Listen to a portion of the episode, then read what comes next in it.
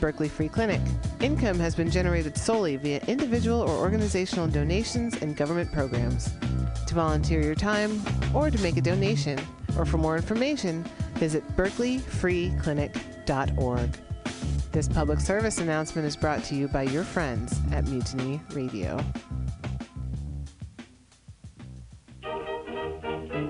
Meals on Wheels is dedicated to fostering independent living for San Francisco seniors by providing hot, nutritious meals delivered to their homes.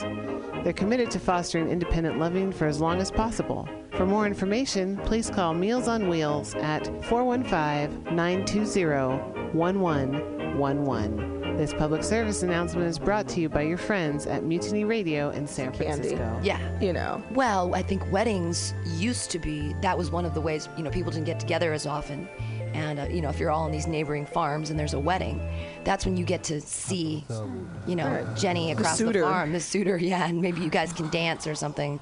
Like Get some pie. get some yeah some punch and pie together i mean i think that was one of there it's such weddings are so ingrained in our culture. And you know the question is what is it about us as humans? And we know that life is impermanence humanity is impermanent all of us die and all that but that we we i'm gonna say force ourselves. We choose to engage in contracts of permanence in an impermanent space. And then and then we put weird expectations on it through like tv a lot of people say that monogamy is totally impossible It is impossible. I'm, I, I just had to say that. well okay i'm gonna agree with it in this way that i no person can ever be truly monogamous and you're trying to take care of yourself because you're not married and you go down the mistress path i mean that was a thing it's I would've still, been a it still kind of is a thing Yeah. I, i'm sure that i on them and uh, east- namely Syria.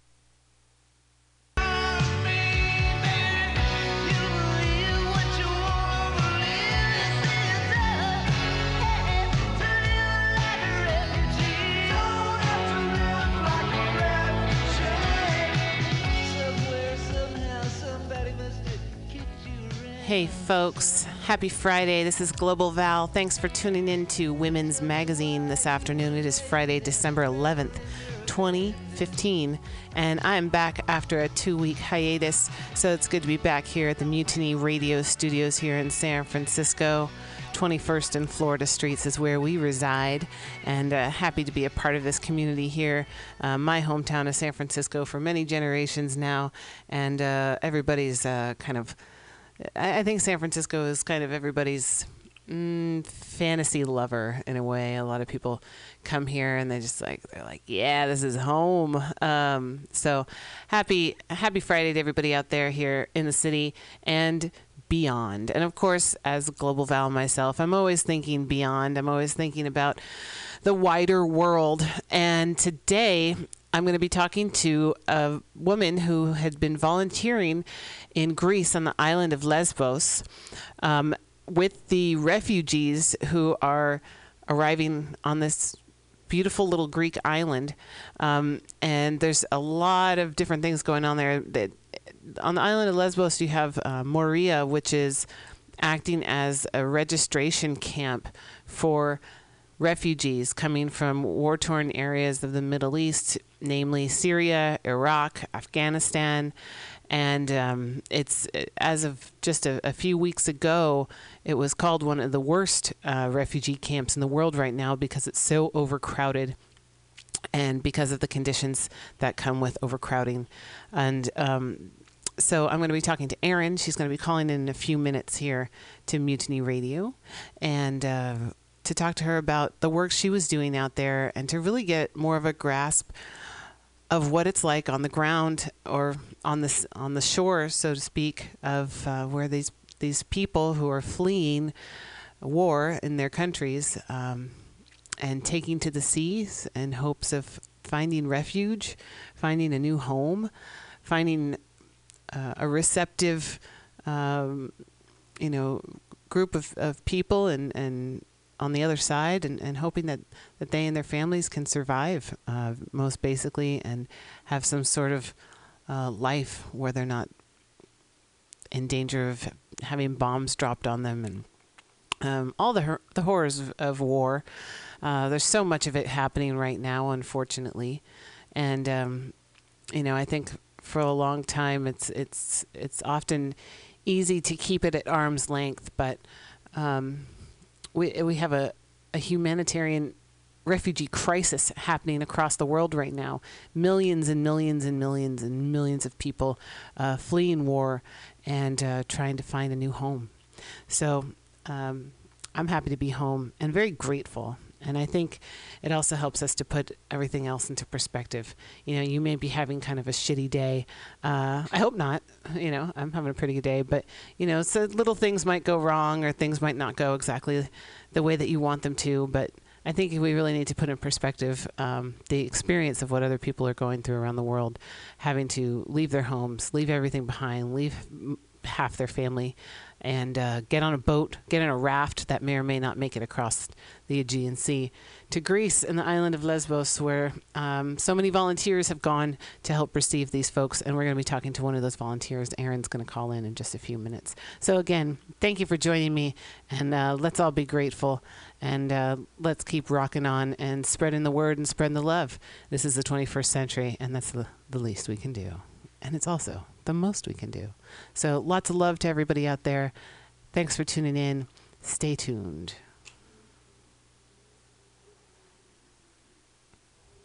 And of course, you can also join us here uh, at Mutiny Radio Studios at 21st in Florida, starting at 3 o'clock for the Common Thread Collective Community Open Mic.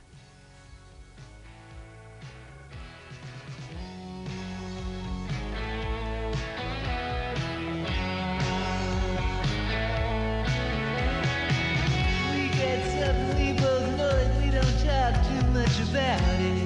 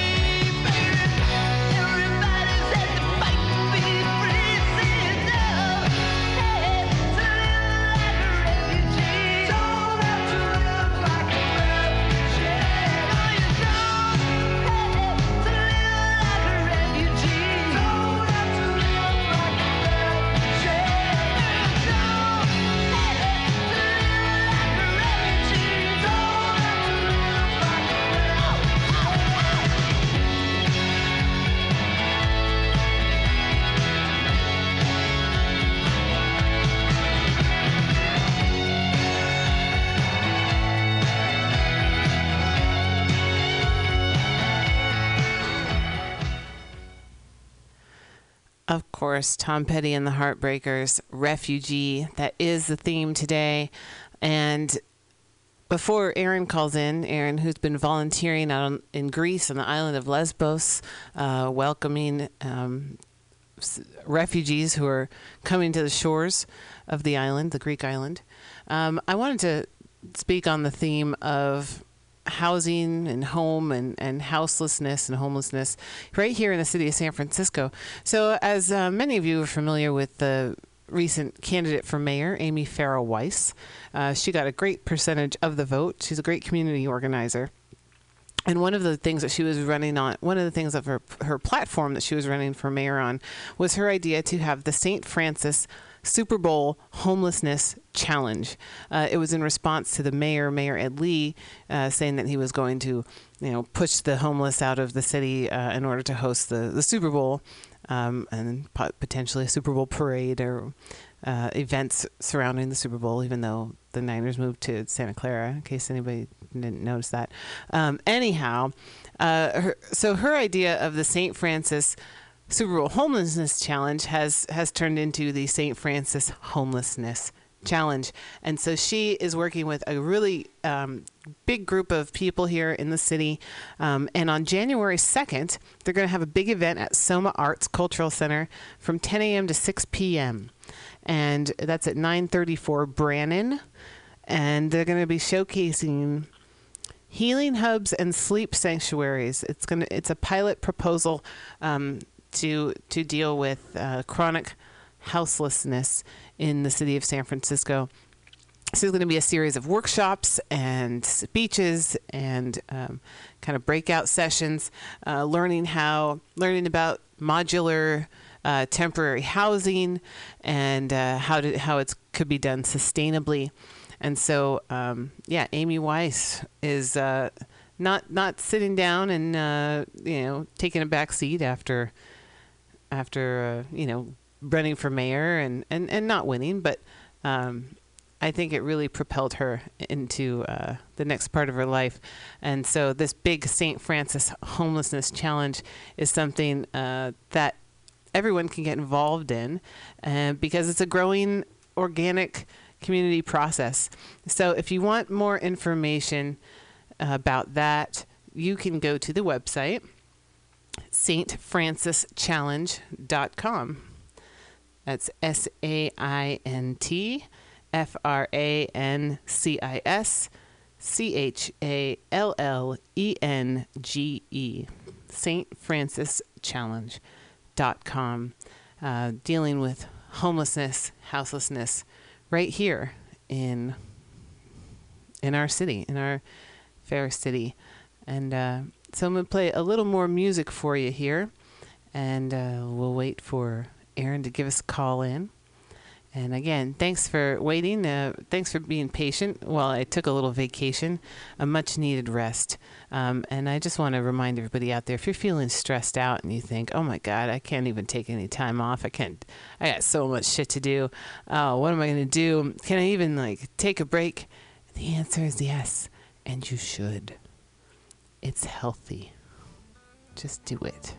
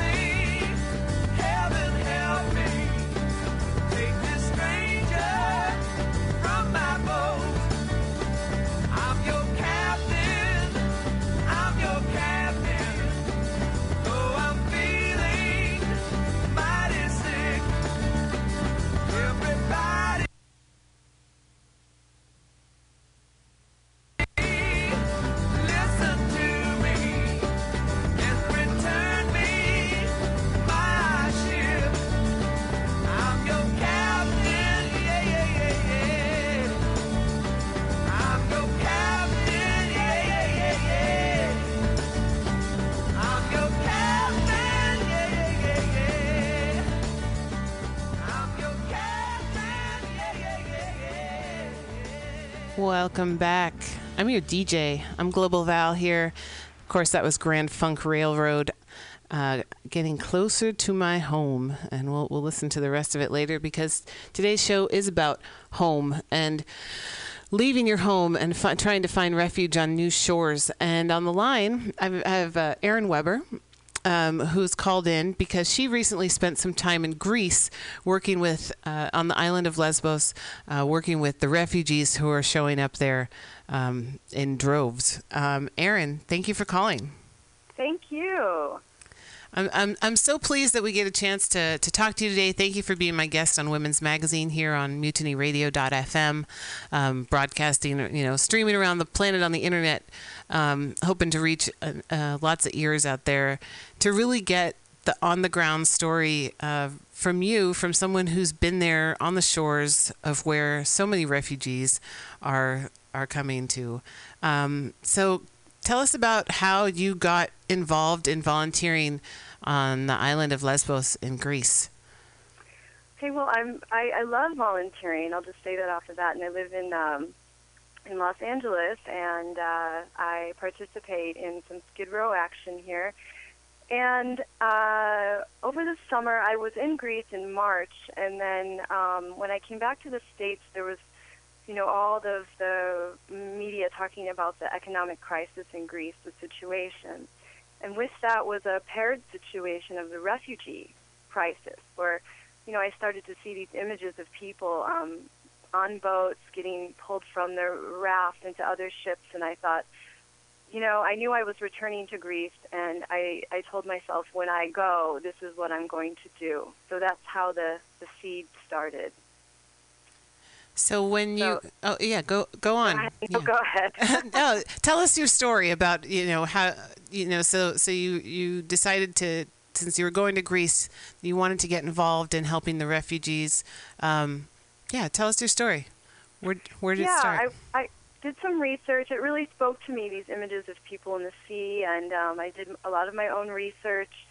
And um, what had happened was when I went to Athens, I just started to, you know, tune in to the, the frequency of what was happening and was very fortunate to kind of get the same response about a particular group that is in Athens called Allos Anthropos. And Allos Anthropos is a self-organized volunteer group um, that came about from the economic crisis, started by a man named Kostos. And he just started feeding himself. Um, he was out of work, uh, practically homeless, and he started feeding himself and friends. And it took off into a big endeavor. Right now, they feed um, you know hundreds or thousands of people per day, depending on the situation. And they were actually they were also on and Lesbos helping. So first, I got involved with them, and through them and through another serendipitous meeting with um, someone at a New Age bookstore, I um, was invited to go to Lesbos um, to help set up some alternative shelter housing from a group in Hamburg. So that's how I first arrived to Lesbos. Um, was from this um, being involved, kind of having my antennas out and feelers out in Athens about the situation. Um, I want to say prior to that, prior to going to Lesbos, I had visited um, a stadium um, there that houses refugees and is currently still housing uh, refugees in the city of Athens. It's an old sports stadium because I went to go meet the group Allos Anthropos for the first time when they were doing a cooking um, uh, a cooking gig there, and that was incredibly overwhelming. So that was actually my first introduction to what I was then going to see on Lesbos. So when you got there, where, where did you start with your volunteering and what did you see? Okay, I'm a self-organized volunteer, so I um, am not affiliated with any group. Um, I went with uh, this friend to first help up uh, help with this group called More Than Shelters, and we were putting up housing at a camp called Pikpa, which you had asked me about. And while I was at Pikpa, I kind of was you know, scouting out what else I could do, you know, where I would be needed, and it just uh, organically kind of, you know, shifted into a space that allowed me to um, do what I needed to do for my volunteering skills and needs and what I can contribute because day to day on Lesbos is extremely chaotic and things are changing day to day. So, um, God, I, this is such a long topic. I know. Well, t- begin, tell us about Camp uh, Pikpa. What goes on there? Pikpa is a great uh, camp that was organized in 2012. It's a, a summer camp that was taken over um, by a group. And again, I want to stress that my uh, love for volunteering comes from a very grassroots level, which is about self organizing. I'm not one to jump into any kind of giant organization. And the thing that's great about the Greeks that I noticed was they're they are so self-organized in a way that is is so different from being part of an NGO or being part of a governmental sponsored organization because there's no bureaucracy. I mean, if there is, there's very little. So Pikpa is an example of that, where some people came together, also from Athens and from the island of Lesbos, and decided to start um, taking in refugees as early as 2012. And now it's become a special camp for special cases. So families that are there are there because they have lost family members in the shipwrecks that are happening quite often during the crossing from Turkey through the Aegean to the island. Um, people who are sick or injured. There were some people who had been injured in bombings from their, their home countries they were coming from. Um, so Pikpa is a special case where families can be together and there they can also get registered and they can see social workers and psychologists and doctors and also cook their own food. So they're not at the mercy of the other camp where they have to wait in line for food. They might not get food. Wow. Pikpa runs itself as an organization, so twice a day you can go, line up, um, get food supplies, check out cooking gear that you need because you can cook in your own, you know, your own um, house, your own tent that's set up, and they're all pretty much hard shell, you know, tents or. Um, so it's a, it's a very very very different system um, than the other camp. And at Pikpa, I found where I was most useful was doing an art program because I am uh, teaching art sometimes to children here in Los Angeles and other places. So after the the shelter, the more than shelters left, I decided that that's where I was best needed, and then organically started a um, program with the children with another woman who was also there, and um, we focused on that. How were you able to communicate with everyone there? Because I mean, these people, the refugees who are coming to, to, to Greece are coming from lots of different places. What's the language barrier like? How are people communicating? Yeah, that's true. That's interesting. You know, I and I can say too that before I went, you know, I saw in the media it's a Syrian refugee, and if you notice now, they're changing um, the the title. You know, it's it's becoming um, it's becoming more than just a Syrian refugee crisis. And I was totally like, oh, it's Syrian refugees. Well, when I got to Lesbos, you know, it, it's not the case. There's people from uh, Afghanistan, from Yemen, Jordan, you know, Palestine, uh, Pakistan, Burma, from all over. Um, mainly at Pikpa, we had a lot of people from Iraq, Afghanistan, Syria. So the languages are Arabic, Farsi, Urdu, Kurdish. Um, and, you know, children are quite remarkable because there's so many different ways to communicate. So my level of uh, learning very basic um, words from different languages just came from communicating with the children. And then, of course, you have people that are speaking English. You have a few translators that are floating in and out. But, you know, humans are so amazing that we definitely find a way to communicate with each other. And I think this basic way of learning how to communicate with each other also comes from compassion and listening. You know, people want to tell their story, and um, just spending time with people, you know, just in the, the pure physical realm is very magical. And then you start to realize, hey, you know, I'm actually having a conversation with everyone. You know, it becomes very basic. So, um, Wow. yeah, I'm, yeah, And that's got to be, I mean, that's got to be so important for these people who have fled their home countries, fled war, persecution, um, you know, anything that would that would make you you or I get on a raft and and, and hop into the off, on the Pacific and go someplace. You know, I mean, it's such a, it's it, it's it's it's just so powerful, um, and uh, but I- but I love how you, how you say that, that the communication really comes from the, the compassion, the human compassion, and and I think that's something that's so missing from the mainstream media these days. And so I'm so glad you've called in today to uh, to give us the give us the real give us the give us the real deal, Erin. Um, thanks so much for doing this, um, and thank you for your work. So um, yeah.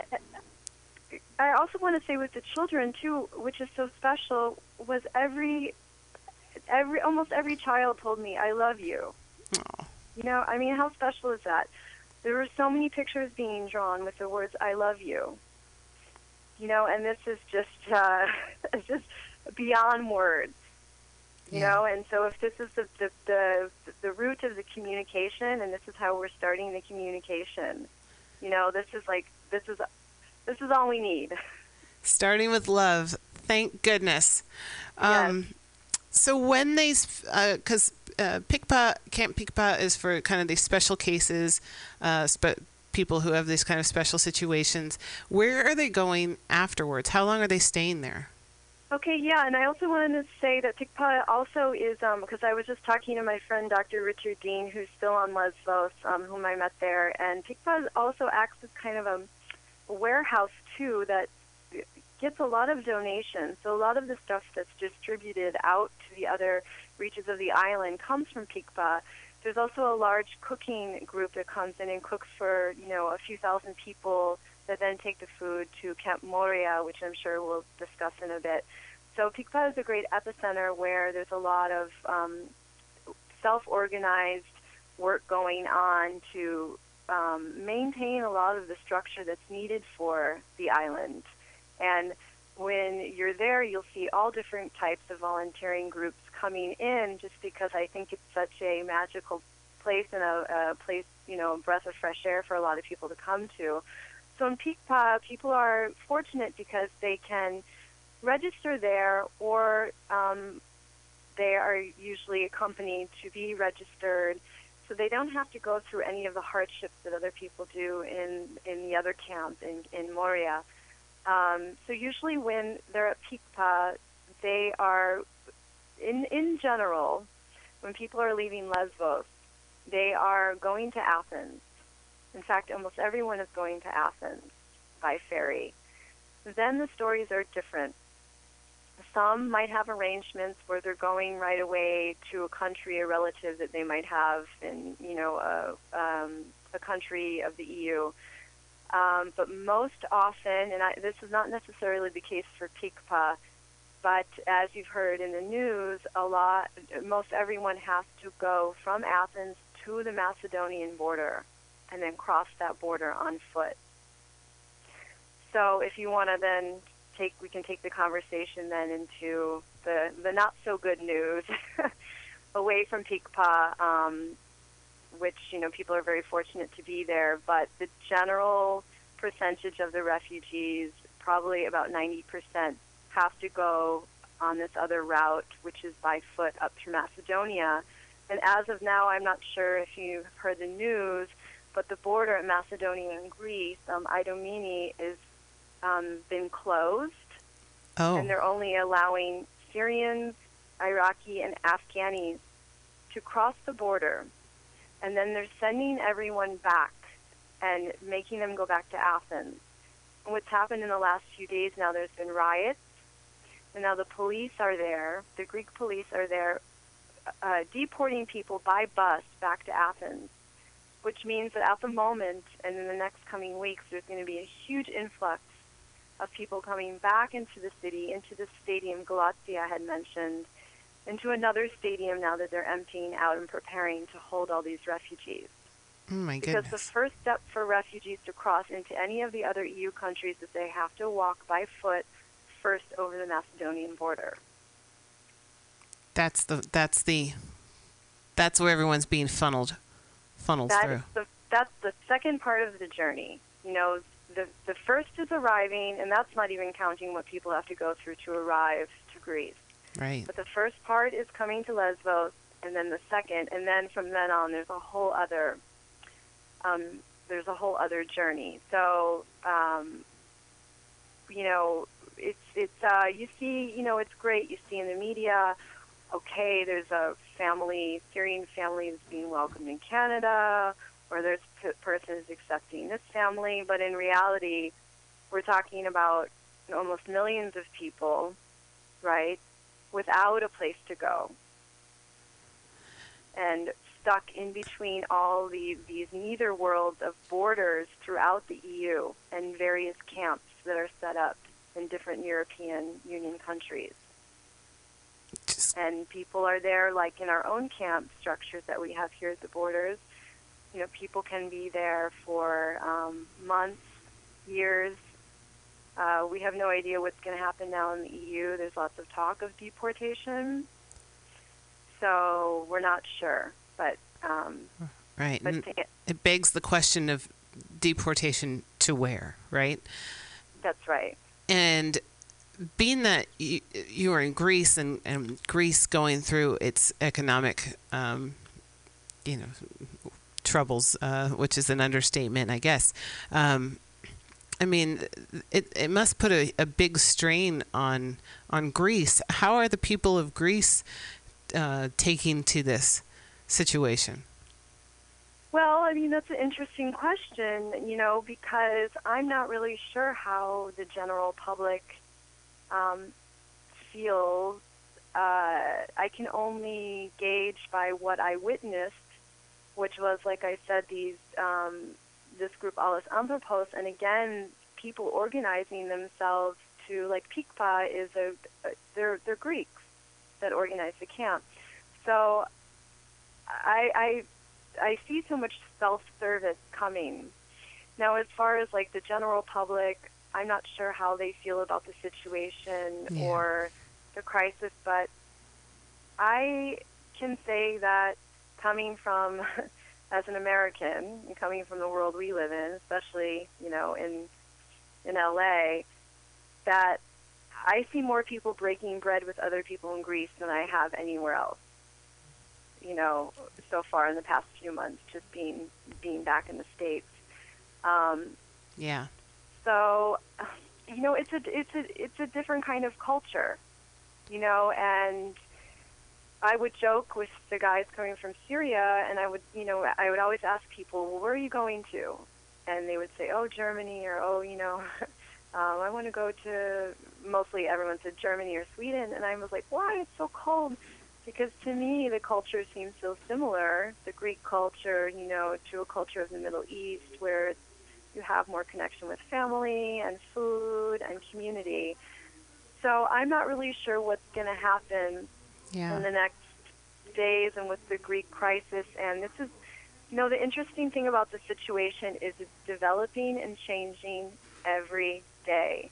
And I'm daily talking to my friend Richard, who's on Lesbos still, and you do one thing, you set up one thing, let's say a distribution, hmm and the next day it might be completely gone, or you might have to move it, you know, or the island might be empty. Um, and this is um, maybe something we can talk about, which is Moria, which is the other camp. Yeah, let's let's do that. Uh, So Moria is the registration camp, right, where um, people have to go there first to register. Is that is that accurate when they kind of arrive on the shores?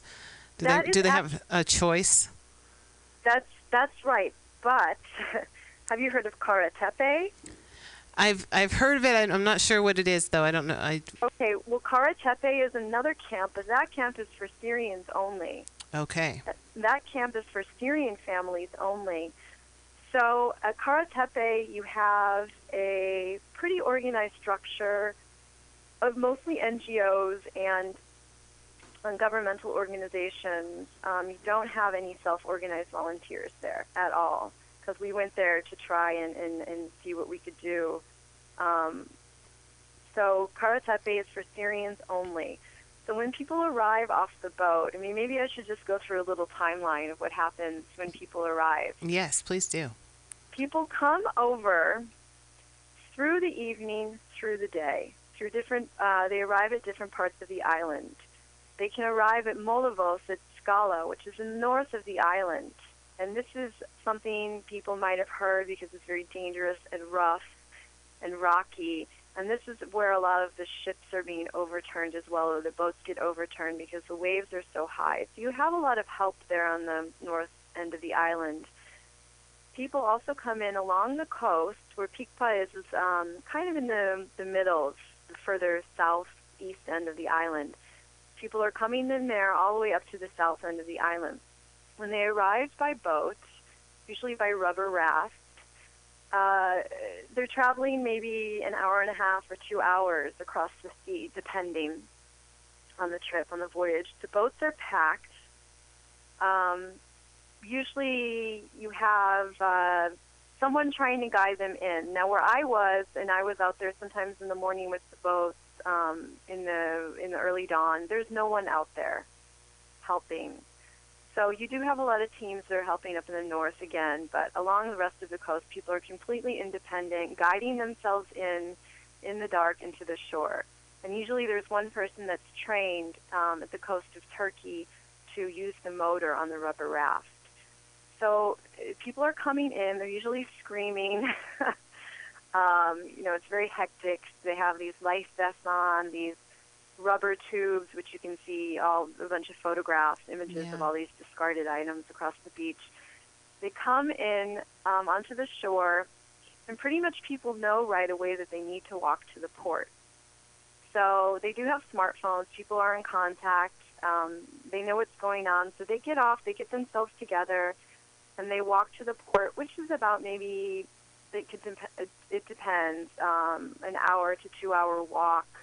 Now, I also want to stress that it's illegal to pick up refugees by car, and it, it is illegal for the public buses to pick up refugees. It was when I left. I heard that now if you call into the police and you give them your license plate number, that you Mm. can give people a ride. Oh my.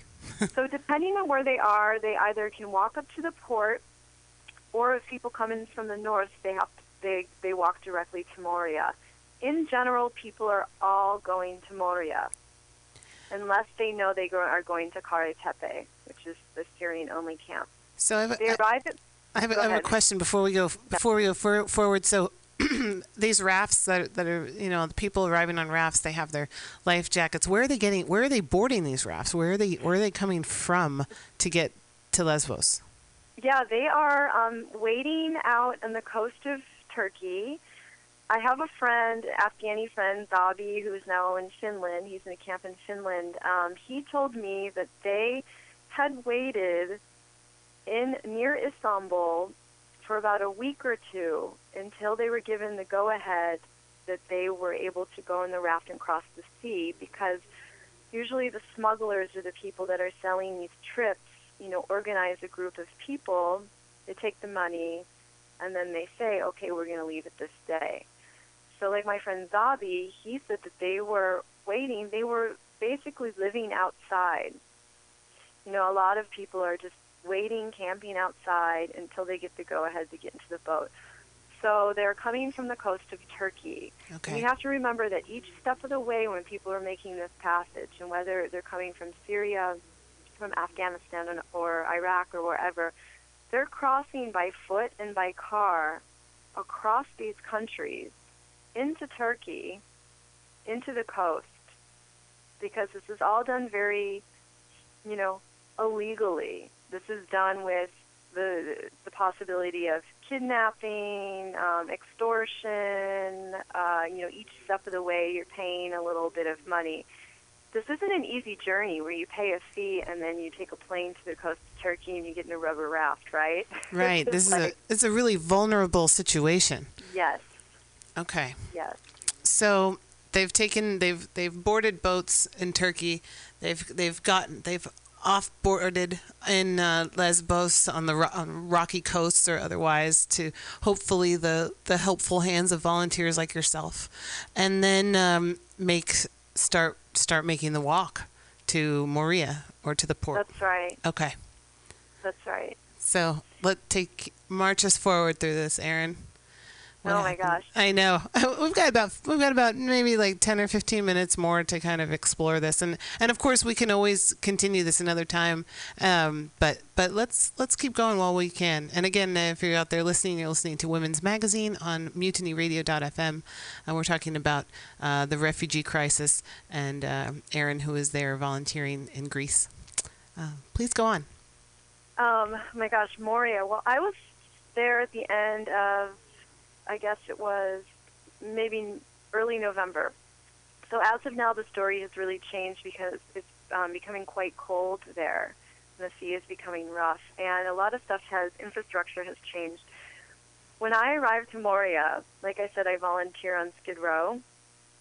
Um, I would say Skid Row is actually the worst situation I've ever seen as of right now but Moria was pretty um, comparable because it is a garbage wasteland filled with people with no sanitation, no shelter, no food, no blankets. Now, this is just from when I was there at that time. Um, Moria is an ex prison that they're using as a camp, the registration camp. What happens is um, you you go and get fingerprinted, registered with the police, then you can get your 30 day paper of being in Greece, and then you move on and go to this Macedonia border. Um, as of now, I heard there's a Danish group that came to Moria to help more people register because they were only able to register 200 people a day. People, you get a number, it's like as if you're at a bakery. You get this little number, and you might get number like 3,100, and that means that your appointment wouldn't be until five days from then. Okay? Uh, what was happening too is people were taking the numbers and going very enterprising, copying the numbers and then selling the numbers. So you might have a number, but it might- might not be valid because someone sold your number. Wow. So there's a lot of that stuff that's going on. Um, you know, some people have decided to actually stay there and capitalize on it and make money. Now, when I was there, it was a horror story. I really have never seen anything like it in my life, and I really compared it to a concentration camp that I only know from visiting one. Okay, the structure of it. Um, we're talking barbed wire, garbage everywhere, uh, people sleeping on cardboard. Uh, like I said, no sanitation. The only running water that I saw was a little spigot that was um, coming out of the ground. Um, people, Moria's camp itself is serving food once a day. Huge lines that doesn't guarantee that everyone is going to get fed. Wow. Now, and I want to emphasize that specifically, this stuff is being, was at the time being structured by these agencies, NGOs, and governmental agencies that were there, like UNHCR, uh, Doctors Without, you know, um, uh, Doctors Without Borders, Doctors of the World, all these different organizations, right? So you can only, let's say if you're playing within the rules of Moria, you can only do what they say at the time that they say it's allowed. So what has happened now since then is a lot of self-organized volunteers like myself and Richard and my friend Danielle and all these different groups have now taken it upon themselves to reorganize and restructure the camp itself because basically no one was really doing anything. Also, the inside of the camp of Moria is intended again for Syrians only or for women and children. So inside the camp, you have these, I'm sure you saw these funny IKEA shelters. You know, IKEA gives these shelters to refugees, you know. Oh. That's what these shelters are. Little product So- placement there, huh? Yeah. Inside of the camp, you have these people that can stay in these shelters. Now, outside of the camp, which they had, had named Afghan Hill, is where there are probably double the people also staying. But these people aren't necessarily recognized, um, you know, with the same in, integrity inside the camp, so they're often without things like blankets or tents. So Um, is that because. I was reading about that? Um, how a lot of people who show up are well, they're being distinguished either designated as either refugees or as economic migrants. Mhm, so right. so what what do those terms mean? And and uh, you already just kind of told us a little bit about how it it makes a difference about how they're treated. Yeah, and, and again, it's also how how people are treating each other because you saw this on the ground. You know, you saw that the Afghans were separate from, um, you know, the the Bangladeshi guys would be over the hill, or, you know, and I say guys because it is really a large amount of men. And I know in your question you had sent me, you asked about women and children. Which I want to say, also due to the culture, a lot of the time you have the women and children that are staying with or inside the tent. So um, if someone is seeking uh, medical attention or seeking food, it is not going to be the woman or you know the, the matriarch who's going to go out and seek these things, right? So usually you have the men that are going to investigate um, how to get a blanket or getting the food for the family.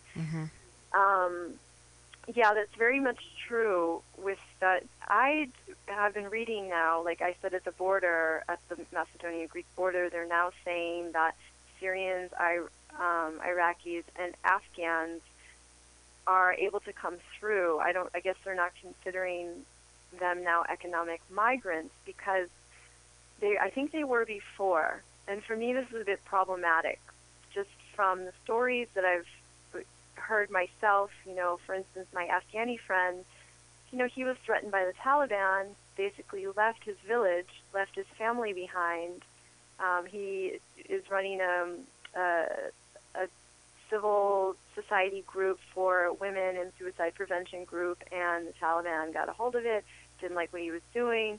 You know, he was prompted by his mosque, well, you should probably leave people are being threatened, right, in their villages, in their homelands. This is the scary thing about deportation.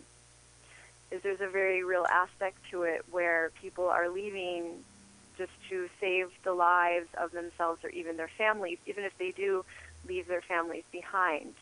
Um, yeah, the economic versus, I mean, refugee situation is so ridiculous to me. It's like, it's like really, you know, we're really going to define it that way but somehow um, the EU or the UN decides that this is the good definition to control the, the flow because it's bureaucracy, Sure.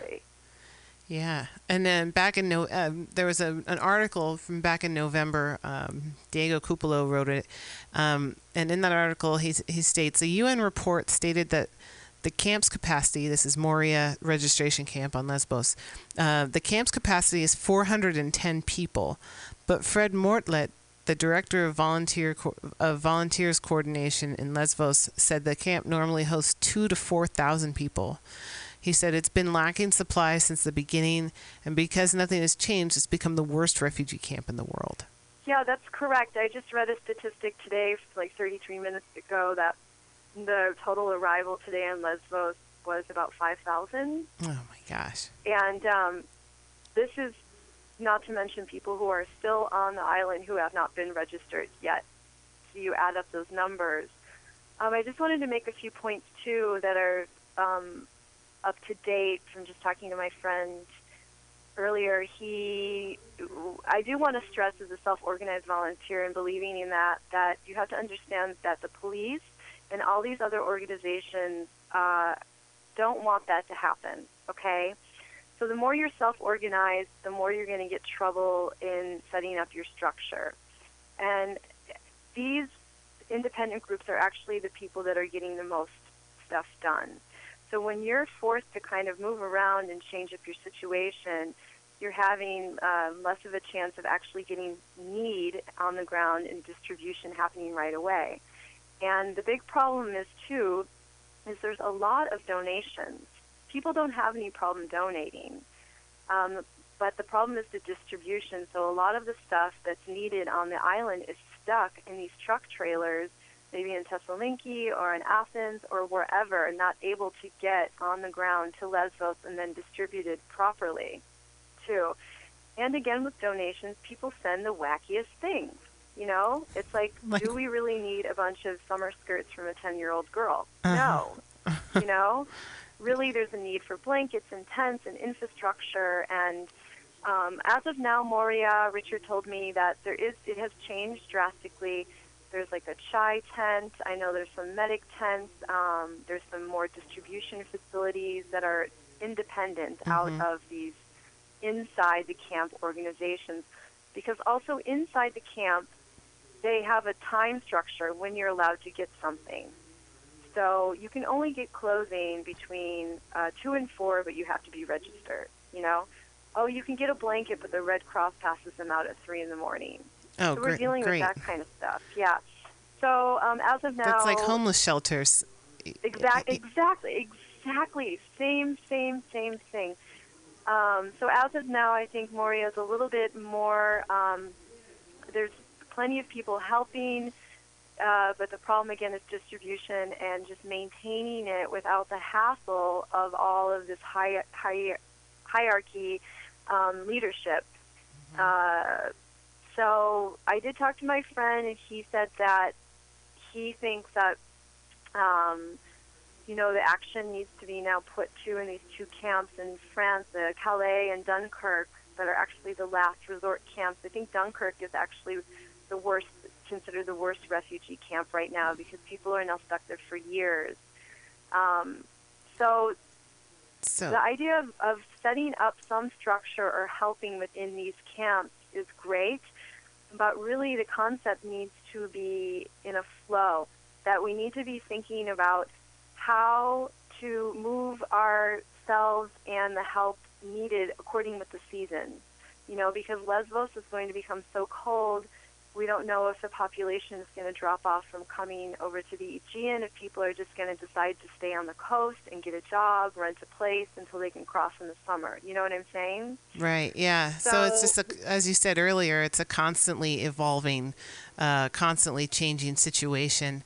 And um, Erin, Erin Weber, thank you so much for giving, Okay, giving me a call talk about it all day. I know, and you know what? I, I mean, I invite you. We can. We'll, we'll be in touch after the show. Um, Okay. I'd, I'd love to have you call back in, and we can follow up on this. Uh, we do have to wrap up now, but um, do you have any, um, real quick? Do you have any uh, information or where pe- how people can get involved or help or or um, maybe some of the organizations that I know you were self-organized volunteer, but um, any any suggestions? Sure. Um, you can. Anyone can email me at weworkforpeace at gmail.com, and then I'm happy to um, uh, give out information if anyone wants to know where to volunteer, send donations, or anything else. So weworkforpeace at gmail.com. Erin, thank you so much. Thank, Thank you you, for Val. thank you for reporting, but more importantly, thank you for going and doing the work that you're doing and putting those putting the, your uh, your heart and your compassion on the ground there to help welcome those people who are uh, fleeing these horrendous situations and. And like you said, we just uh, we need the love and the compassion uh, to to make those human connections and uh, build towards something better. And this ever changing process. That's right. Thank you so much, and, and a happy new moon blessing to you and everyone out there. Thank you so much, and to you as well. Uh, and we'll be in touch soon. Erin Weber, thank you.